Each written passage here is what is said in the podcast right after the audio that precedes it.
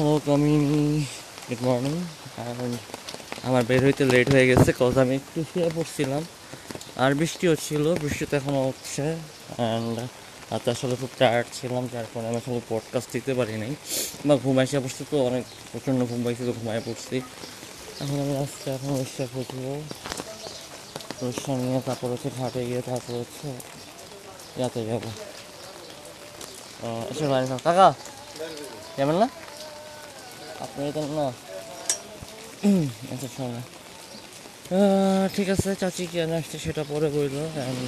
আমার কালকে অসম্ভব সুন্দর লাগতেছিল দেখতে, শাড়িতে জামা তো দুই হবে আর সো লাকি টু হ্যাভ এটা বলার কিছু নাই। আর হচ্ছে,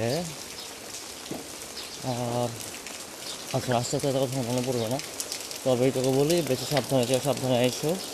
অ্যান্ড ওই কুত্তার বাচ্চা বা ওই টাইপের জানার বাচ্চারা যদি কিছু বলে, তখন গিয়ে তুমি রিপ্লাই দিও। দাঁড়ায় থাকলে তো আমার মেজাজ খারাপ করা দরকার নেই হ্যাঁ? কিন্তু আমাদের খুব সুন্দর করে চলে আসবে।